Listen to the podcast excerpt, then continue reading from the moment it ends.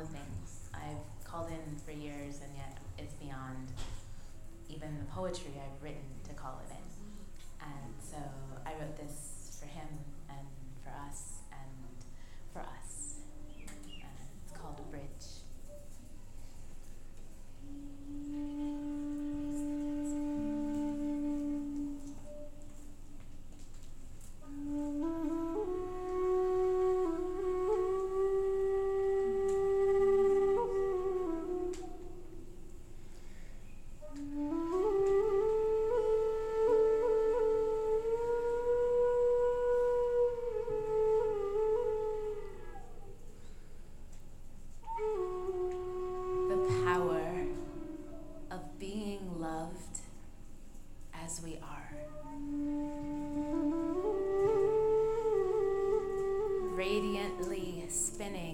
around our own stars.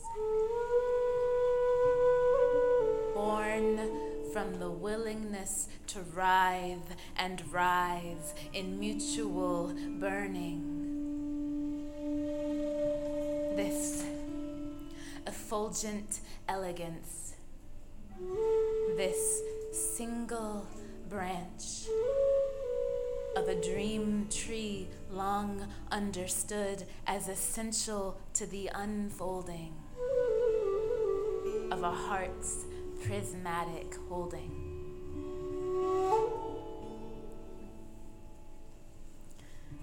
I am made partially of him now cells rubbed open by an unquenchable desire for knowing of what we are truly made. The words whispered in the depths of our mornings, mornings, moorings, but a brush painting vague shapes across the ocean upon which we sail. This made bit by bit. Each breath taken together, a well laid plank. The lavish tears, a lacquer against the inevitable demise of our preconceptions into something that will wear our finish but never break our bow. This ship made of every wish ever made to know the marrow of love.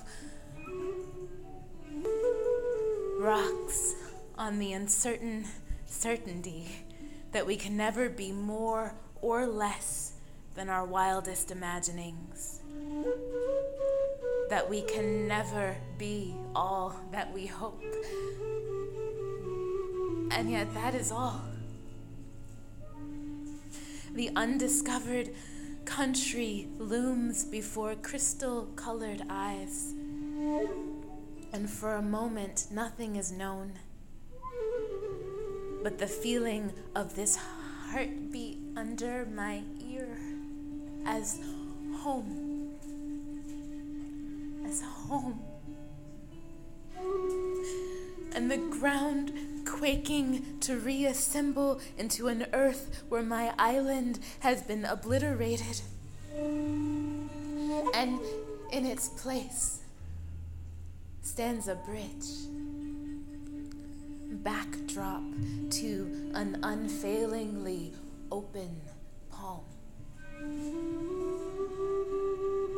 Receiving the unending acceptance and unblinking reflection that transforms shame into celebration,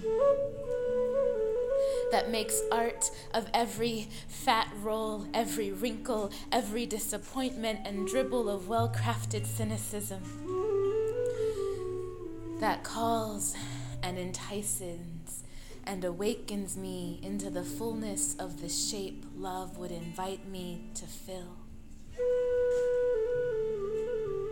Which is exactly as I am. Precisely, imperfectly, fully the me that sings. Minus the surrender that comes through brokenness. And with the silhouette of tandem wings.